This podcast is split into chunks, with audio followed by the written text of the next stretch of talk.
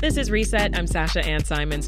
Comfort food at its peak is best enjoyed at home, and one unique restaurant is scratching that itch with feel good Midwestern dishes that they deliver right to your door. Think hot honey cheddar biscuit bread with venison gravy, cheddar dill pickled pasta salad, chocolate chip zucchini bread, and of course, potatoes. Lots and lots of potatoes. Alexis Thomas Rice and Eve Studnicka are the executive chefs and co owners of Funeral Potatoes. It's a virtual kitchen in Logan Square, and they join us now in the studio. Welcome to Reset. Thank you, Thank you, for so much having for having I mean, us. You brought some things that smell so good. I'm going to try to ignore them for now and have a conversation, but I cannot wait to dive in. Um, first, I'm curious about how you met. Yeah, we met almost seven years ago, um, working for a local chocolate shop.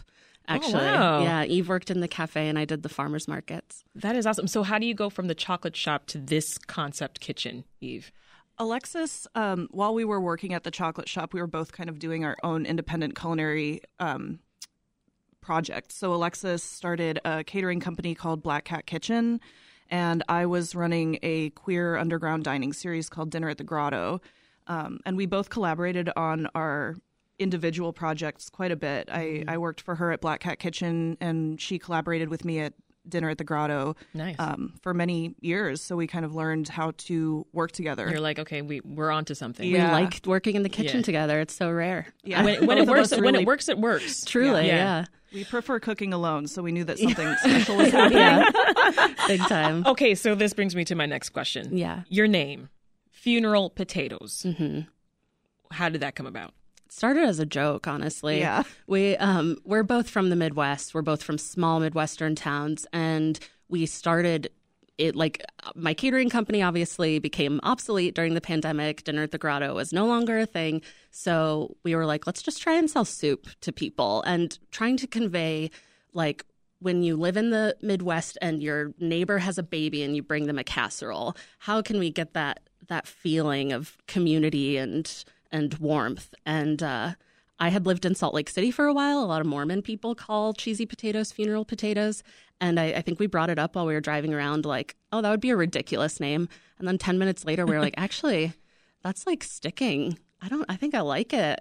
Yeah. Yeah. Funeral potatoes, uh, they have so many different names. I think my family used to call them uh, hot, Cheesy potatoes? cheesy potato Party potatoes. party potatoes. Yeah. Yeah. Um, yeah. Well, th- I was today years old when I learned about funeral Yeah. potatoes. No, I had to look it up. I, I had to look it up, I- and I all I could see was that it was a, a midwestern dish. And Mm-hmm. I did a small poll of you know the handful of folks here at the office, and I, I think I don't know if we were half and half, but you had some people say what. Yeah. And then you had others say, "Oh, well, we called it cheesy potatoes, or we, you know, is it the ones with the cornflakes on top?" And, Yeah. Uh, so people had different recollections of of what they were called. But how are they typically made and served, Eve?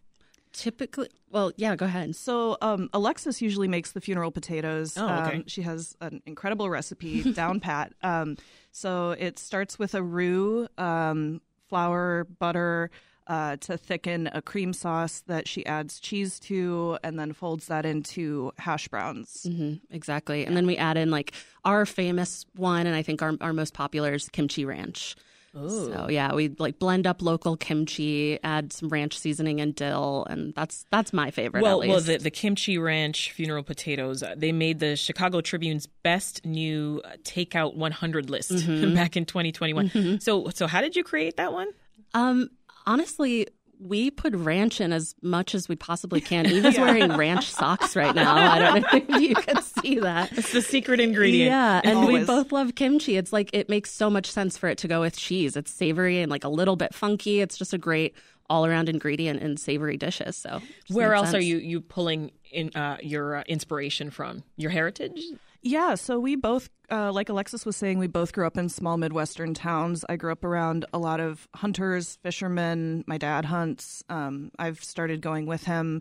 Um, Alexis's mom hunts as well. So I think we, we get a lot of our inspiration not from traditional restaurant culture, but from the cooks and homemakers and people who um, who we've grown up around who tend to the landscape and create wonderful food from it. Wow, that's wonderful. I, I'm I was surprised that you um you made the choice to use frozen shredded hash browns instead Yeah. of instead of making them from Yeah. scratch. Why? It's better, honestly. it's it's easier for us. I don't. Sometimes we're making huge quantities, like like thirty two pounds of potato in one batch, and I'm personally not going to shred thirty two pounds of potatoes and then wring them out. But honestly, the end product is better. Yeah. Yeah, It's more nostalgic. And I also think that there's something to be said for making tasks easier so that we have more fun in the kitchen and avoid burnout. Yeah. Um, we both have a tendency to overcommit to things and trying to be intentional about making our work as fun and stress free as possible um, feels counterintuitive in restaurant culture, but really, that's something that we're really important. working very hard on. and accessible because you're going to pay twice the price if I have to shred those potatoes. Yeah. honestly. that is very true.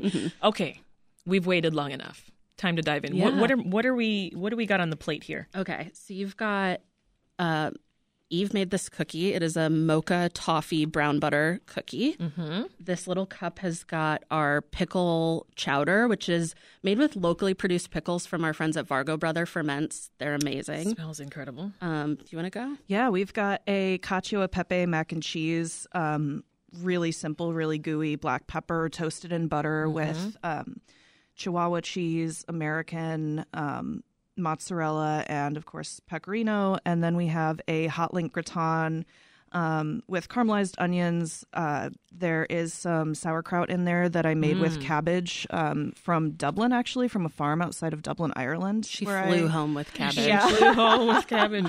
Ooh, this is good, ladies. and then some goat cheese funeral potatoes. Yeah. yeah. And this hot link gratin, we actually, you know, we we listened to the segment last week, and you had the gentleman from Soul and Smoke.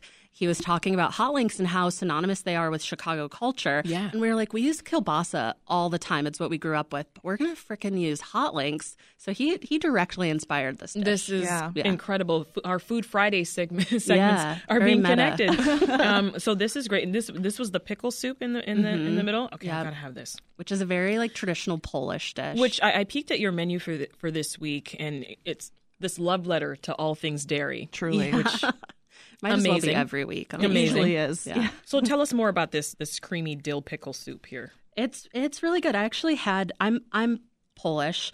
Um, my mom's maiden name is Kaczynski, and I had pickle soup for the first time at a at a Polish buffet that no longer exists in Logan Square called Red Star or Red Apple Buffet, and it just like tastes like that part of Europe.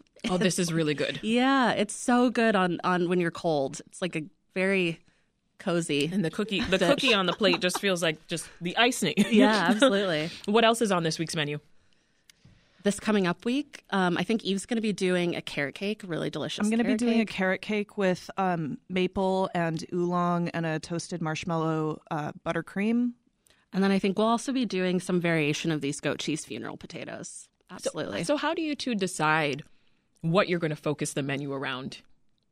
Part of it is seasonality, um, not just what is in season um, from the farmers that we work with, but also what is in season for what we're in the mood for. um, so right now, because Keep talking. I'm just having this cookie. No, of course. Please go ahead. Um, you know, a, a lot of our food, the themes that come back again and again is coziness, coziness, warmth, um, nostalgia. So lately, we've been making a lot of really indulgent, cheesy, warm, comforting foods to get us through the Chicago winter. Mm-hmm. Absolutely. Yeah, we also we we really care about resourcefulness, sustainability. So like we bought a, a bunch of these pickles from Vargo Brothers and we have a ton of the brine left over. Mm-hmm. So something next week will probably be poached in pickle brine or have a pickle brine sauce. Like we, we're really trying to use every bit of everything that we possibly can. Absolutely. This is Reset. I'm Sasha Ann Simons. If you're just tuning in, we are talking with Alexis Thomas Rice and Eve Stud- Studnicka. They're executive chefs and co owners at the virtual restaurant Funeral Potatoes. That's an ode to Midwestern comfort foods. So you're changing your menu weekly. You're also posting updates on Instagram. Love that. Uh, why do you change it so frequently? We get bored really easily. Good answer. yeah. Absolutely. I think we've released 130 menus at this point. Wow. Something like that. Yeah. Um, yeah, we like to. I mean, at what point do you start over again? Just go back to menu Probably one never. kind of rotate. No. I mean, we we bring back dishes pretty frequently. Um, things that sell well or that we're you know we're craving like Alexis's zucchini bread um, is always going to be one of our best sellers. Um, but we we like to keep things fresh and we like to challenge ourselves and try to come up with things that um, inspire us and that we find exciting and fun to make. I imagine you two have learned a lot running this restaurant concept. What would you say is the biggest lesson? I- I'd love to hear from both of you. Alexis? Ooh, I would say, um, you know, neither of us have a traditional culinary background. We didn't go to culinary school. We didn't work as like sous chefs at a fine dining restaurant for years and work our way up.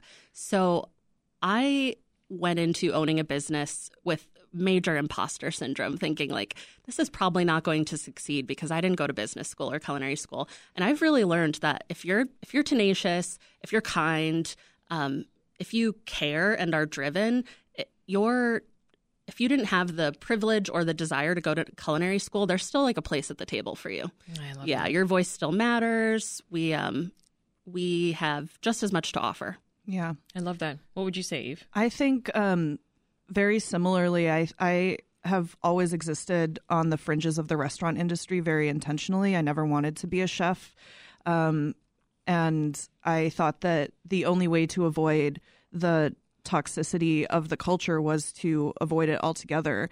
And I think what we've learned through this process of you know kind of accidentally creating a business together is that um, you know it's not even just that we're making a seat for ourselves at the table. We've got a whole new table here, and it's just as valid. It's just as exciting, delicious, accessible. Um, in in many ways, even more so than traditional um, dining culture.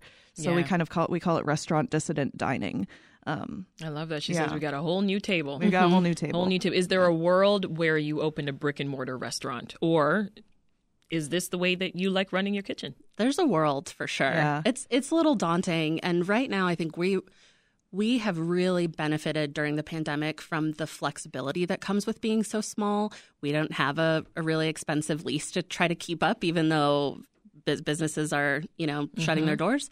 So but now I I want to decorate a restaurant. know. We've got some Pinterest boards of cafe decor that we really want to Oh, see it it. through. So I think there's a future for brick and mortar. Yeah, definitely. Yeah. I think there's, you know, and creatively, there's only so much you can do with um, dishes that have to be frozen or prepared in a specific way to accommodate uh, the pre order format that we have. So, yeah, we want vintage plates with cute toasts on them. Yeah, someday, someday. I mean, and you're coming up on three years of running Yeah. funeral potatoes. Um, did you ever think that th- this idea would become this big today? No, not at all. Not me personally. You thought it was just going to be one of those We early thought it was pandemic gonna be things? weeks. Yeah. we were like, this is. Remember, we all thought COVID was going to be weeks. yeah, weeks. exactly. I all of my catering jobs canceled in one week for the whole year, and I was like, "We'll sell soup for a couple weeks to pay rent, and then we'll get back to normal." And this has turned out to be better. So no, I never imagined. I, I had hoped, but I really couldn't. The, the thing I couldn't imagine was that we would still be friends after this.